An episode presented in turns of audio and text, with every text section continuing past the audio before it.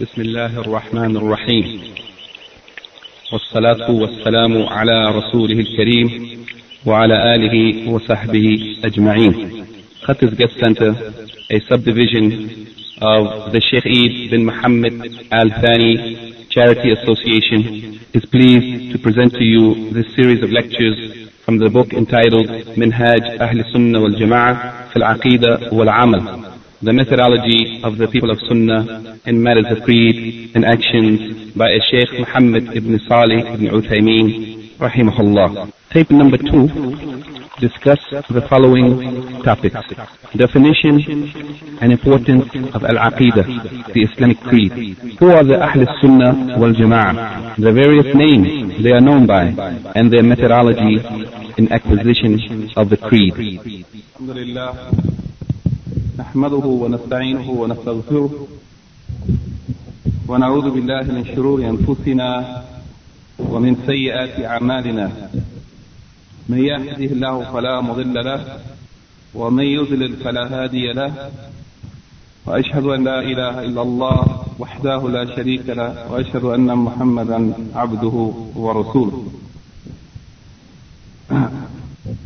We'd like to begin this morning in our second lecture in the course of Al-Aqidah Al-Islamiyah, the Islamic creed or the Islamic belief system, taken from the essay of Sheikh Muhammad ibn Salih Al-Uthaymeen, Hafizahullah, may Allah protect and preserve him, his essay entitled Manhaj Ahl Sunnah wal Jama'ah.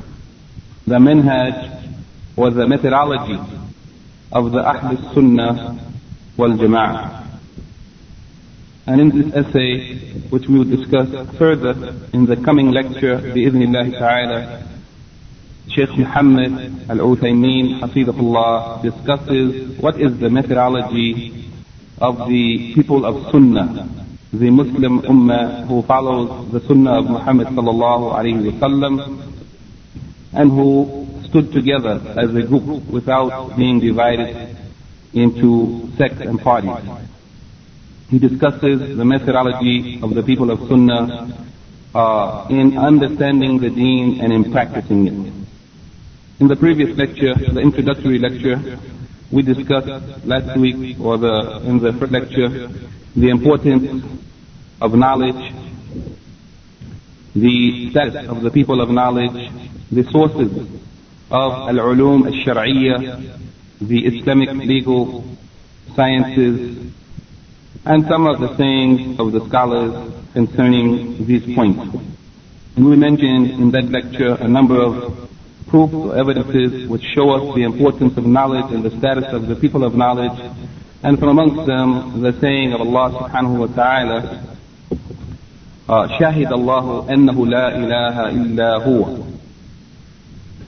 شاهد الله أنه لا إله إلا هو that Allah subhanahu wa ta'ala bears witness that there is nothing which has the right to be worshipped except Him والملائكة وأولو العلم قائما بالقسط and then he coupled to his testimony the testimony of the malaika the angels who also bear witness that he alone deserves to be worshipped and the testimony of ulul ilm that is the ulama the scholars and this shows the honorable status of the scholars that Allah subhanahu wa ta'ala has included along with his own testimony of, the, of his exclusive right to be worshipped. He included along with him the testimony of the angels and the scholars.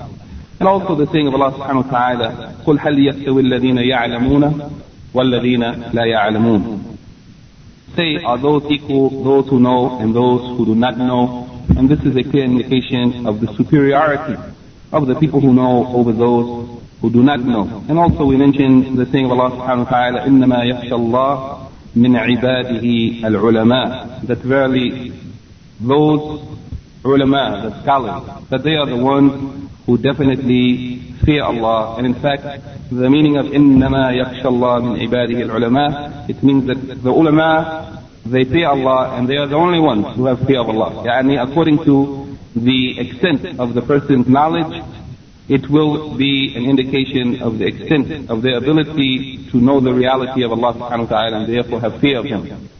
So it is based on one's knowledge that one is enabled to know Allah and to fear Allah as he should be feared.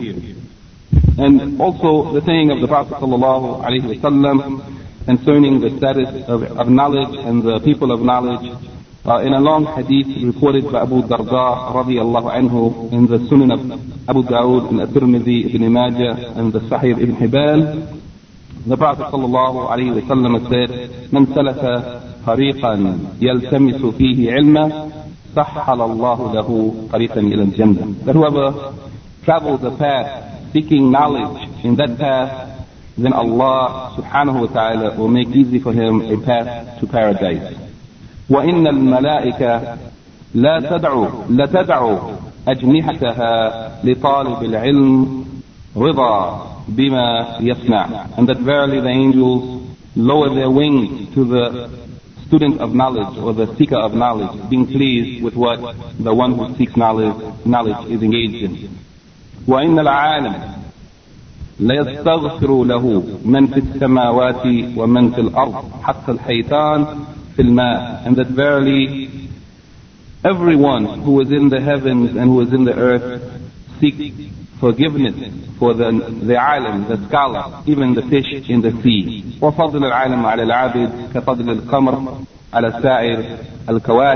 and the superiority of the alim, the scholar, over the worshipper, the abid, is as the superiority of the moon, the full moon, over the rest of the stars in the sky. وإن العلماء ورثة الأنبياء وإن الأنبياء لم يورثوا دينارا ولا درهما وإنما ورثوا العلم And verily the ulama, the scholars, are the inheritors of the prophets. And verily the prophets don't leave as inheritance money or wealth, dinar or dirham. وإنما ورثوا العلم but verily that which they left as inheritance is knowledge فمن أخذه أخذ بحظ وافر whoever have taken this knowledge the inheritance of the Anbiya whoever have taken it then they have indeed taken something يعني a great portion of that which is good from Allah subhanahu wa ta'ala uh, this morning after this brief review of the importance of knowledge and the status of the people of knowledge we would like to go to a number of points which are also introductory remarks for this course of Al-Aqidah Al-Islamiyah based on the essay Sheikh Muhammad ibn Salih Uthaymeen, the methodology or the minhaj of the Ahl Sunnah wal Jama'ah. In this introductory lecture number two, we would like to discuss briefly five points. The first of them, Al-Aqidah. What is the meaning of the word or the expression or the term Al-Aqidah? Also, what is the importance of the study of Aqidah and who are the Ahl Sunnah wal Jama'ah? When we say the methodology or the way of the Ahl Sunnah wal Jama'ah, who are the Ahl Sunnah wal Jama'ah and what are some of the other names that they are referred to by? And finally, point number four and number five, we would like to discuss briefly the manhaj or the methodology of the Ahl Sunnah wal Jama'ah and the acquisition or the derivation of their aqidah. How, what was their methodology in taking the aqidah? From where did they take it and how did they view the Islamic belief? And finally, some of the primary or distinguishing characteristics of the Ahl Sunnah wal Jama'ah. These are the points, bi'idhnillahi ta'ala, that we would like to discuss this morning. The first point, the introduction to the word al-aqidah. What is the meaning of al-aqidah linguistically as well as in the technical terminology of the deen of Allah subhanahu wa ta'ala. Linguistically the word aqidah, it is from the word aqada, aqada. It means to knot or to bind, to fasten tightly, to fortify, consolidate and cement. And it means to tie something, to bind it or to fasten it tightly. Al-aqidah is from the word aqada. Linguistically it means to tie something, or to fasten, or to bind, or to consolidate. Technically, istilahan, the technical meaning of al-aqidah in the deen of Allah subhanahu wa ta'ala, it means a firm, unwavering belief. A firm, unwavering belief which in no way, which is in no way open to doubt in the mind and the heart of the one who holds this conviction. Yani it is a conviction or a belief that is firm, tied, fastened, fortified, cemented. And it is in no way open to doubt in the mind or in the heart of the believer who holds this conviction or this aqidah. Therefore, the Islamic aqidah or creed refers to a firm, unwavering faith or iman in the following primary or fundamental points. The first of them, to have belief or iman in Allah subhanahu wa ta'ala and what is due to Him of tawheed in one's belief, worship and obedience to Him. Yani believing in Allah that He has the exclusive right to be worshipped and to be obeyed and whatever else is included in the tawheed of Allah subhanahu wa ta'ala of the different types. Number two, believe in the angels whom Allah subhanahu wa ta'ala created from light and that their function uh, their functions are many and the description of these angels and their names and their functions perhaps uh, we will discuss in the end of this course.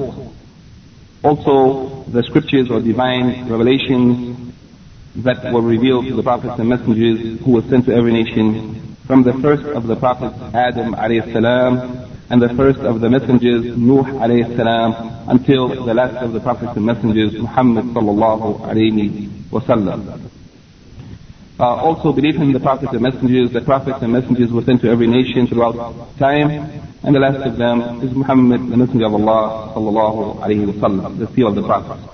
Also the belief in the last day, the day of judgment or the day of resurrection, and uh, belief in the divine decree, al-qadr wal-qadar, the belief in the divine decree, that Allah subhanahu wa ta'ala has decreed things based on His knowledge of everything and that He brings those things into existence as He decreed them to be, not excluding the fact that the human beings have been given free will after knowing what is right and wrong to choose what they will do and therefore they are responsible for their actions in this world. And finally, of the important things that we may also include as part of those things that we should have an unwavering conviction in, yani, the part of the Islamic Aqidah also is whatever has been confirmed of the matters of the unseen, the reports of the previous nations, what the Prophet ﷺ have informed us of, of what happened of the previous nations of the past, as well as those things that He informed us of uh, by revelation from Allah subhanahu wa ta'ala what would happen in the future. This is the meaning of al-aqidah. Linguistically, it means to fasten or tighten or bind, consolidate or cement. Technically, it means the unwavering, firm belief which doesn't allow any doubt in the heart of the mind of the one who holds that conviction. And it includes belief in Allah, the angels, the scriptures, the messengers, the last day, the divine decree, and other matters of the unseen, of the previous nations as well as of the future. Who are the Ahl Sunnah wal Jama'ah and why are they called by this name? And what are some of the names of the Ahl Sunnah wal Jama'ah? Perhaps this term, Ahl Sunnah wal Jama'ah, may be known to some of us and to others it may be a new terminology. And a new meaning something that we didn't know before. Though this terminology is founded or based, it is based upon the uh, teaching of the Prophet Muhammad sallallahu alaihi wasallam and the hadith of the Prophet sallallahu alaihi wasallam indicating the importance of these two characteristics, the characteristic of as-sunnah and the characteristic of al-jama'ah. The Ahl Sunnah Jama'ah are all those who are upon that which the Prophet of Allah sallallahu alaihi wasallam and his companions were upon. All of those who are following the way of the Prophet sallallahu alaihi wasallam and his companions, they are the ahlu as-sunnah wal jama'ah. And whoever follows the practices, the manners, the character, holds the belief and worships Allah in the way that the Prophet of Allah wasallam and his companions worshipped Allah, and these are who we mean when we say the Ahl Sunnah wal Jama'ah. All other groups who deviated from the beliefs or the practices or the manners of the Messenger of Allah wasallam are not included in the Ahl Sunnah wal Jama'ah. And the primary and foremost and yani the most obvious group which it should not be included in Ahl Sunnah wal Jama'ah are the Shia who oppose the way of the Prophet ﷺ and oppose his companions radiallahu anhum ajma'in. The Ahl Sunnah Jama'ah are named Ahl Sunnah due to their adherence to and following of the Sunnah of the Prophet sallallahu alaihi wasallam. They are named Ahl Sunnah because they are the people who adhere to the Sunnah or the way of the Messenger of Allah sallallahu alaihi wasallam. As Sunnah means as tariqah or the way. So the way of the Prophet wasallam, the people who follow that way are called Ahlu as-Sunnah, the people of Sunnah. They are named the Jama'ah al-Jama'ah group because they are those who have gathered upon the truth. They have collected themselves and united themselves based on al-haq, the truth, and have not divided into sects or parties in the religion among themselves. Yani they stuck together as one group, therefore they are called al-Jama'ah. And the first Jama'ah is the jama'ah or the congregation or the group of the companions of the Prophet sallallahu alaihi wasallam, as-sahaba radiallahu anhum ajma'in. They are the first jama'ah. And whoever follows their way in sticking to the sunnah and sticking together and uniting themselves on the truth, they are also referred to by this name al-jama'ah because they unite themselves based on the truth and are not divided into sects. They have collected themselves or gathered themselves around the lawful rulers of the Muslims and have not revolted against them. And they have followed that which the Salaf, the early or the first generations of the Muslims have unanimously agreed upon. They followed the way of the first generations of the Muslims, as-Salaf as-Salih, or the righteous predecessors, which refers to the companions and their students, the Tabi'un, and their students, the Atba' tabi'un and whoever, or Atba' tabi'in, and whoever follows in their way of the later generations, following their beliefs as well as their manners and their worship. Since these people are alone to the exclusion of others, they are the followers of the Sunnah in the real sense of the way of following.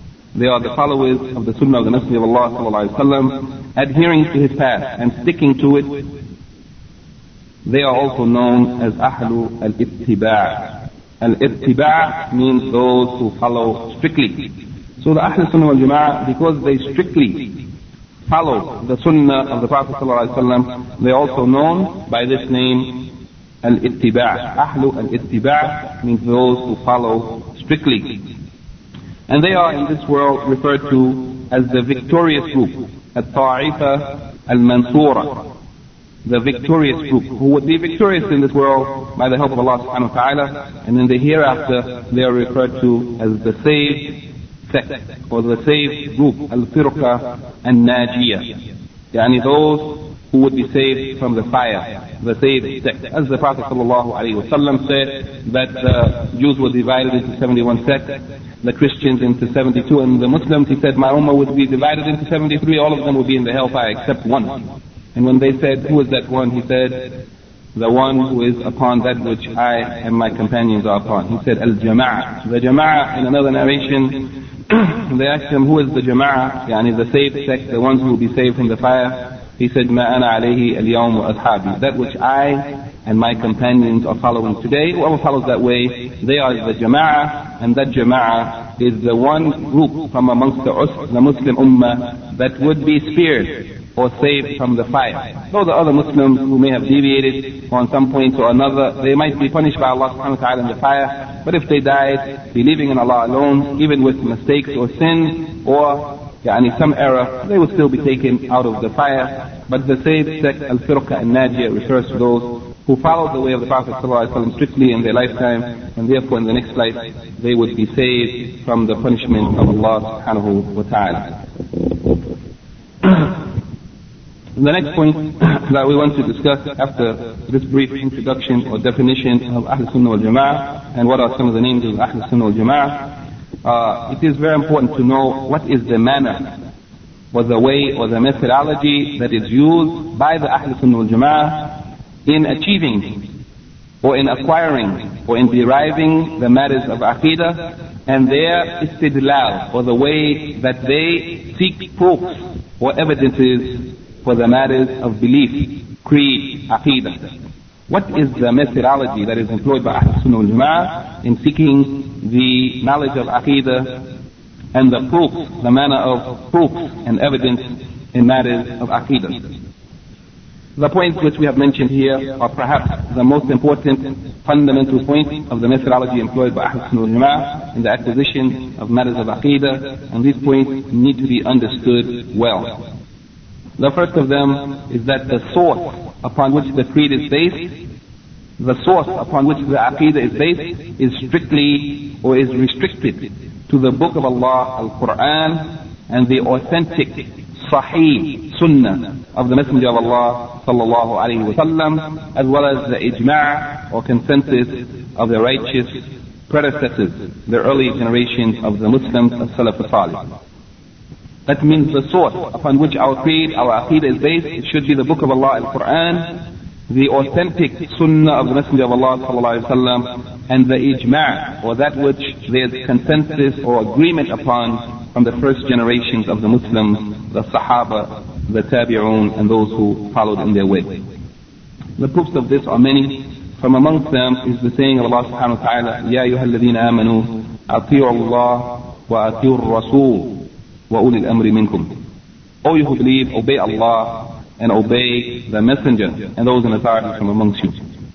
This makes us to know, as many ayats in the Quran refer to obedience to Allah and obedience to the messenger of Allah. And as for those in authority from amongst us, it is their authority or their right to be obeyed is based on their following the instructions of Allah subhanahu wa ta'ala and His Messenger, Muhammad sallallahu alayhi wa sallam.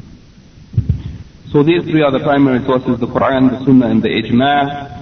And the Prophet ﷺ reported in authentic hadith in the Sunan of Abu Dawud and the Sunan of At-Tirmidhi on the authority of Abdullah ibn Umar radiallahu anhuma is saying, إن الله تعالى لا يجمع أمتي على الضلالة that Allah subhanahu wa ta'ala, verily Allah subhanahu wa ta'ala would not allow my ummah or would not cause my ummah to reach a consensus or agreement upon that which is astray or that which is error. لا يجمع أمتي على ضلالة Therefore, we understand from this hadith of the Prophet ﷺ that if the Muslim Ummah has reached a consensus upon any matter, then we are sure that it will not be error or astray. It will not be dalal. Therefore, the ijma' consensus of the Muslim scholars, first and foremost from amongst Sahaba and those who followed in their way, that ijma' is also a source of our belief or creed or aqidah.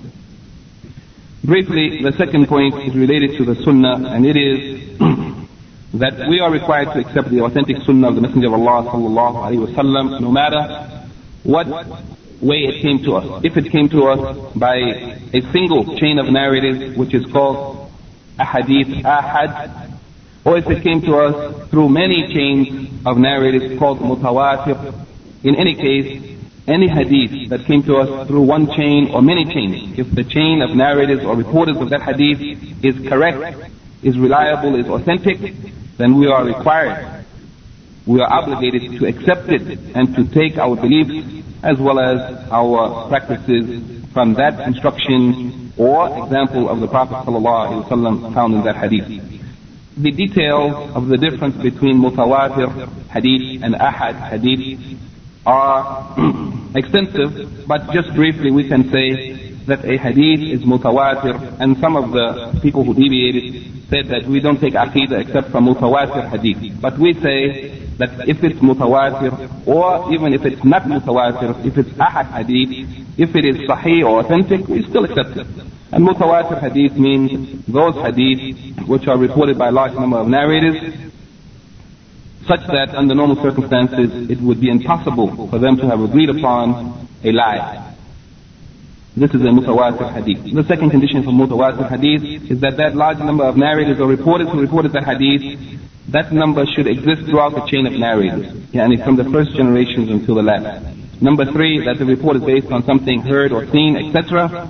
And number four, that the narration the report, of the hadith, necessitates or requires knowledge by he who hears it. Yani that we are required to believe in what we hear when we heard that hadith uh, that has been reported by mutawatir narration. This technical definition of mutawatir or the condition of mutawatir hadith is not so important at this stage, but the important thing to keep in mind is that the hadith which came to us by mutawatir, many chains, or ahad, one chain, all of them, if it is sahih, we are required to accept it in matters of aqidah. The third point is that the point of reference for understanding the Quran and the Sunnah are those texts that clarify the meaning. Yani we understand the Quran and the Sunnah through other ayats of Quran or other hadith of the Prophet ﷺ which bring, bring clarity to that which may not be perfectly clear. So if we are unsure about an ayat, a verse of Quran or hadith of the Prophet ﷺ, we will first look through the other ayats of Quran and other hadith of the Prophet ﷺ to find clarity. We will also look to the understanding of the first generation of the Muslims, that is the Sahaba and those who followed them. And the proof of the proofs of this are many. From amongst those proofs is the saying Allah subhanahu wa ta'ala, ومن شاكر الرسول من بعد ما تبين له الهدى ويتبع غير سبيل المؤمنين نوله ما تولى ونصله جهنم وساءت مصيرا. That whoever opposes the messenger sallallahu alayhi wasallam after the guidance has been made clear to them وَيَتَّبِعَ غَيْرَ سَبِيلِ الْمُؤْمِنِينَ and follows other than the way of the believers, then we will turn that person to that which they turn themselves and cause them to enter the hellfire and evil is it as a destination. This ayah from the Quran, from Surah An-Nisa, chapter 4, verse 115, makes us to know that whoever opposes the way of the Messenger, Muhammad sallallahu after the guidance has become clear to them, and whoever follows other than the way of the believers, غَيْرَ سَبِيلِ الْمُؤْمِنِينَ, other than the way of the Sahaba, because they are the first believers and they were the believers who were referred to when the ayah was revealed. Whoever follows other than their way, then that person would be punished in the hellfire.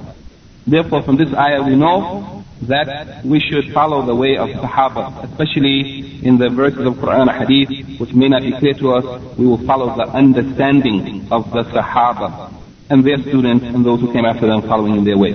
Another proof of this is the saying of the Prophet ﷺ that's reported in Al-Bukhari and Muslim on the authority of Abdullah ibn Mas'ud radiallahu anhu. The Prophet ﷺ said, خَيْرُ النَّاسِ قَرْنِي That the best of all humanity are my generation, meaning the Sahaba, the companions, radiallahu anhum ajma'in, ثُمَّ الَّذِينَ يَلُونَهُمْ ثُمَّ الَّذِينَ يَلُونَهُمْ The best of mankind, the best of humanity is my generation, that is the companions, Sahaba, then those who follow them, and then those who follow them meaning that the best of all humanity are the companions, and then the generation who followed them, the tabi'un, and then the generation who followed them, the atba' tabi'in. So that the understanding of Sahaba, is they are confirmed as being the best of people, and therefore they have more right that their understanding of the Quran and the Sunnah, being the students of the Messenger of Allah and his companions, has more right that we should follow it than to follow some other way. the next point is that the Prophet sallallahu alaihi wasallam, or before that, uh, also this يعني, understanding of from the Quran or from the Sunnah or the understanding of Sahaba has precedence over that which might be understood from the Arabic language or the language of the Arabs. The language of the Arabs is a sort of understanding, but if it contradicts anything from the Quran or Sunnah understanding of Sahaba, then it is to be rejected. Yani, we will not allow linguistic meaning from the Arabic language to be a contradiction to that which is understood by the companions of the Prophet sallallahu alaihi wasallam. So uh, we follow, or we can take understanding from the Arabic language, but after that which is clear in the Quran and the Sunnah, or the understanding of the companions of the Messenger of Allah sallallahu alaihi wasallam. The fourth point is that the Prophet ﷺ has explained all the fundamentals of the deen of Allah subhanahu wa ta'ala. He has explained all of the essential aspects of the deen. It is therefore not permissible. It is not allowed. It is forbidden for anyone to innovate or to bring something new into the deen of Allah subhanahu wa ta'ala, claiming that his innovation is a part of Islam or that his innovation is something good. The proofs of this are many. and from amongst the proofs of this is the saying of the Prophet sallallahu alayhi wasallam in the hadith reported in the Sunan Abu Dawud from the authority of Irbad ibn Sariya radiallahu anhu. And that hadith is sahih. In that hadith, he mentions part of the hadith, إِنَّهُ من يعيش منكم فسيرى اختلافا كثيرا. That whoever of you lives long, then you will see many differences, many conflicts and differences amongst the people. So what should we do if we live in that time when the people are differing and there's no more, there's no time that there's more difference among the people than the time we are living in today? He said, عليكم بسنتي وسنة الخلفاء الراشدين المهديين عضوا عليها بالنواجذ that if you are in the time when the people are differing, then stick, it is obligatory on you to stick to my sunnah and the sunnah of the Khulafa al-Rashideen, the rightly guided Khalifas. Hold on to it tightly, like with your molar teeth. Yani stick to it and hold on to it tightly.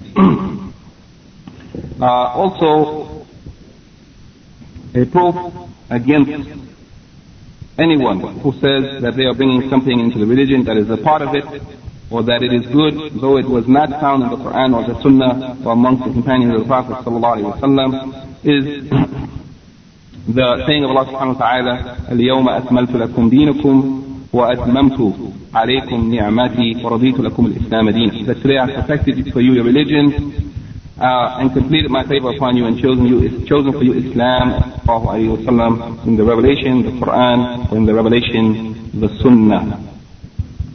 So it has been perfected and there and nothing can be added to it. Imam Malik rahimahullah said that which yani, benefited or corrected or was good for the early part of our ummah, it is the only thing that will correct the later part of this ummah. Therefore, that which we found the companions of the Prophet ﷺ upon is the same thing that is good for us today. There's no need for anything new. Also the saying of the Prophet ﷺ quoted in Al-Bukhari and Muslim on the authority of Aisha radiallahu anha she said that the Messenger of Allah sallallahu alayhi wa ala wa sallam said, "And ahdatha fi amrina hadha ma laysa minhu fahuwa rad." That whoever innovates or brings something new into this matter of ours, yani into the deen of Allah, ما ليس منه that is not apart from it فهو رد then it will be rejected whoever brings something new even if it appears to our intellect to be good if it is not founded in the Quran and Sunnah or understanding of Sahaba فهو رد it is rejected and if anybody claims that we haven't invented anything new, but we found our forefathers, our grandfathers, for our parents doing it, then Aisha radiallahu anha also reported from the Prophet sallallahu that not only the one who initially innovated it, but whoever practiced it, he will also have his deeds rejected. And she radiallahu anha said that the Prophet sallallahu said, said, عمِل عملا ليس عليه أمرنا فهو fahuwa Whoever does any deed or any action that is not upon our way, that is founded in the Quran and Sunnah, then it will be rejected. so whether we are inventing something new ourselves or following that which has been invented by those before us, it will not be accepted by Allah subhanahu wa ta'ala. Uh, we'll talk about this over and over and over again, the danger of innovation, bid'ah, and the need to follow the sunnah strictly without bringing anything new.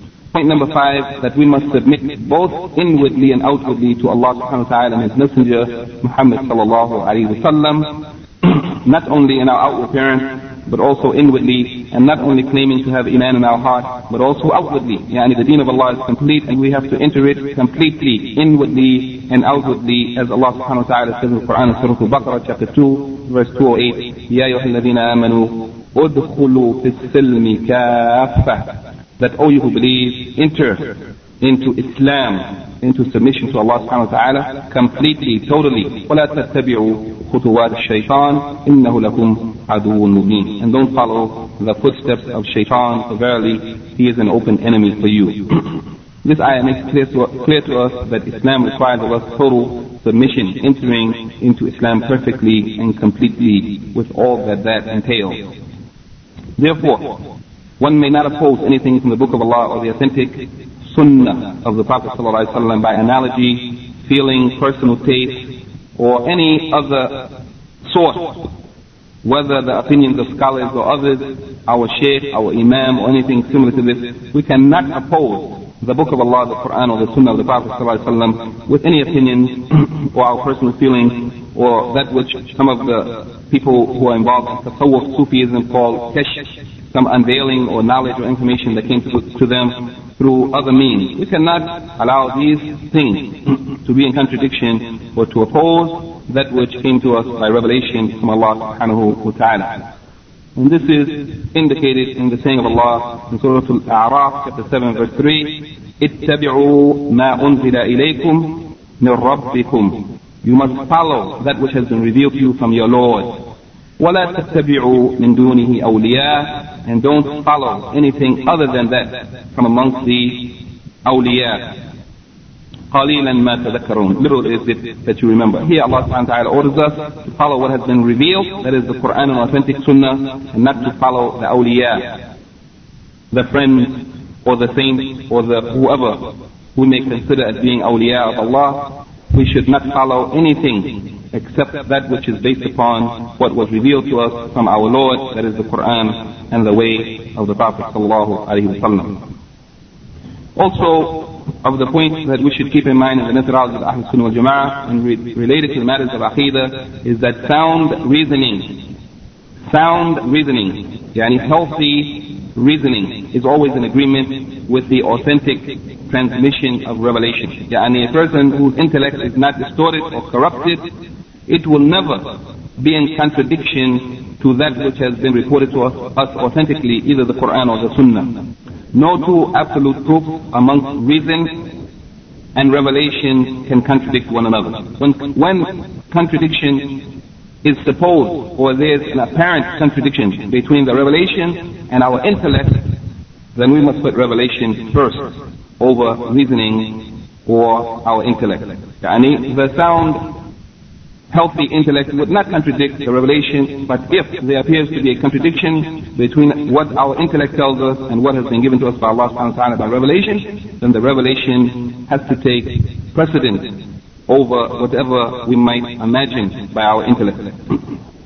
the examples of those who deviated on this point, those who gave precedence to the intellect over the revelation are many, and from amongst them is though the man, the scholar from Sudan who was the leader of the Muslims there and considered to be one of their scholars or their intellectuals. And he said in a public meeting in the University of Khartoum that the hadith of the Prophet in which he said that if a fly falls into someone's drink or their vessel or container, that they should dip the whole fly in the container and then throw it out because in one wing is a poison or a sickness and in the other wing is the antidote.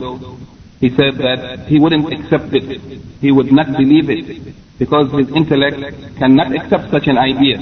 And that's the doctor told him. Whoever rejects the authentic hadith of the Prophet ﷺ because their intellect doesn't accept it, they have contradicted the methodology or the way of the Ahl Sunnah wal Jama'ah because we are required to put the revelation above our intellect if there is an apparent contradiction. If our intellect tells us something is unacceptable, but Allah has revealed it to us or the Prophet ﷺ has informed us, then we reject our intellect and we give priority to the revelation. The Prophet ﷺ is reported to have said in an authentic hadith that is reported by Al-Bukhari. He said, إذا وقع الذباب في إناء أحدكم if a fly falls into the container of any one of you فليغمسه كله then you should dip the whole of the fly in that container ثم ليطرحه then throw it out فإن في إحدى جناهي أو جناهيه داء وفي آخر في آخر شفاء يعني because in one of its wings is a da, a sickness or a poison and in the other of its wings is the shifa or the healing or the cure for that sickness. The scientists have discovered today in the medical profession, even amongst the Kafirs, they have found, they have discovered that in fact these words of the Prophet ﷺ medically have been proven true. That in fact the fly does contain a sickness, uh, some kind of microbe that causes harm to the person, and within the body of the fly also is contained the cure for it. Uh, also in matters of aqidah, it is required to adhere to the wording employed by the Sharia and to avoid all innovative expression or wording.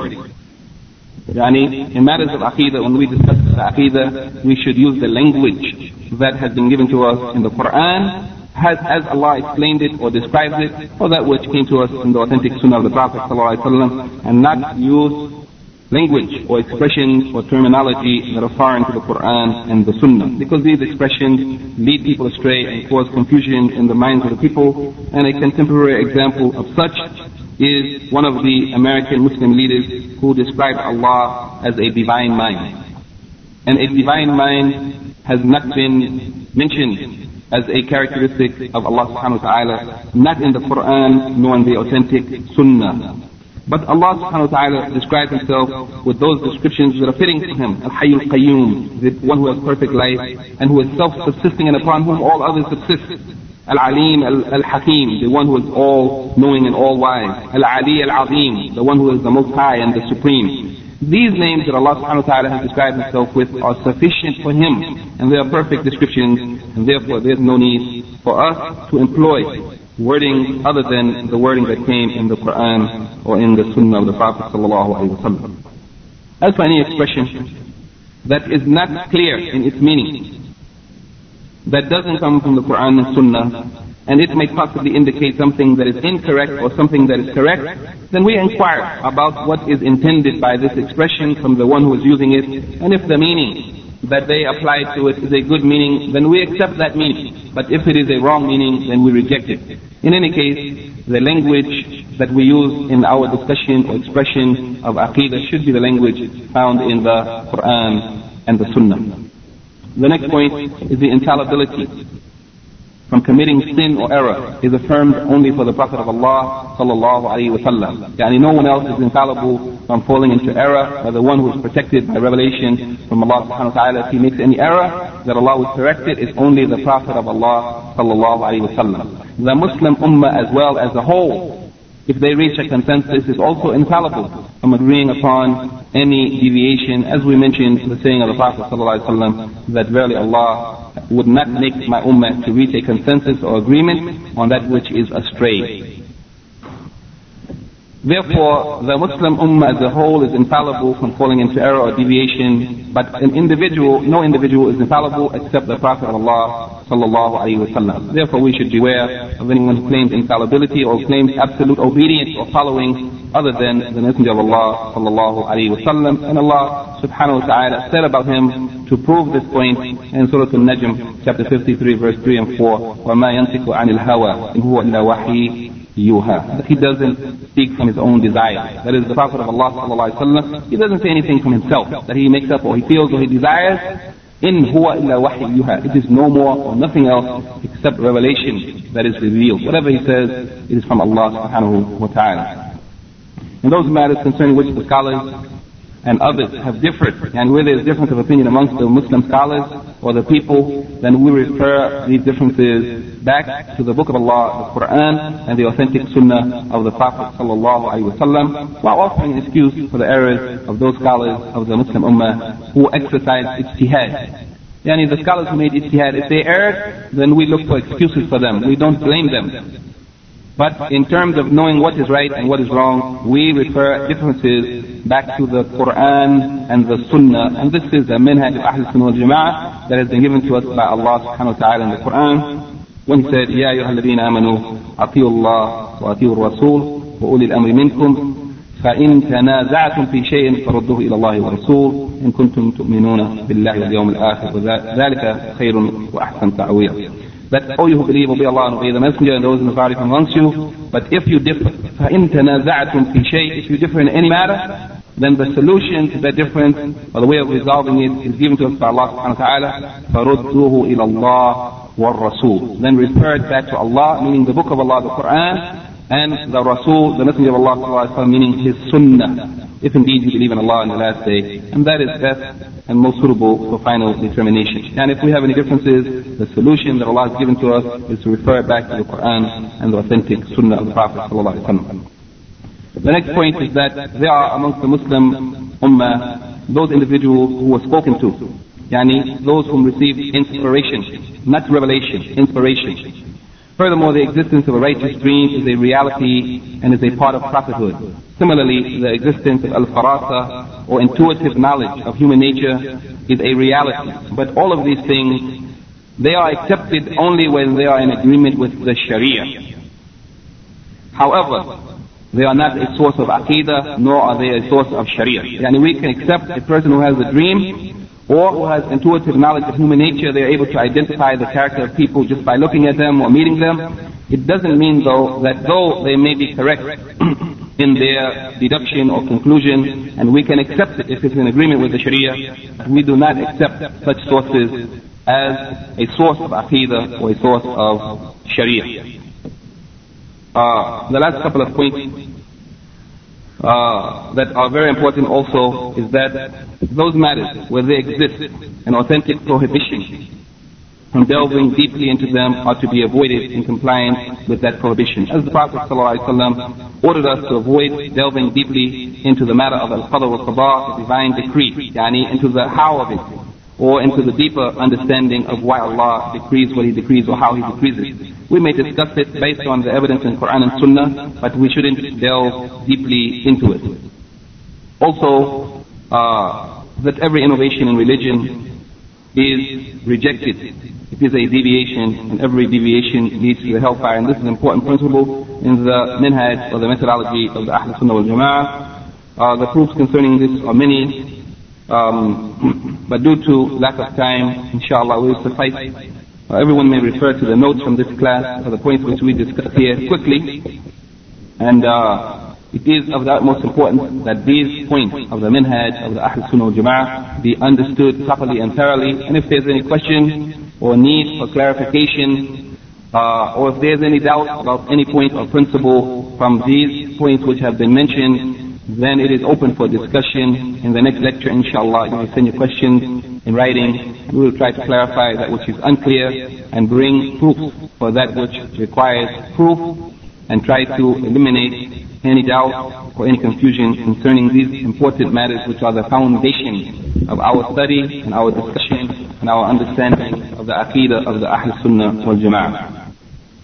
Uh, the last point that we wanted to discuss is the important uh, or distinguishing qualities or characteristics of Ahl Sunnah wal Jama'ah. There's no time to discuss it now, inshallah. In the next lecture, we will discuss that. And in the next lecture also, we will begin with the book or the essay of Sheikh Muhammad ibn Salih Uthaymeen, the Minhaj of Ahl Sunnah wal Jama'ah, and some of the points contained in that book بإذن الله تعالى. سبحانك اللهم وبحمدك أشهد أن لا إله إلا أنت أستغفرك وأتوب إليك. Reading from your brothers of Qatar's Guest Center, a subdivision of the Sheikh Eid bin Muhammad Al Thani Charity Association. Telephone number 4862390, fax 4862358. Wassalamu alaikum wa rahmatullahi wa barakatuh.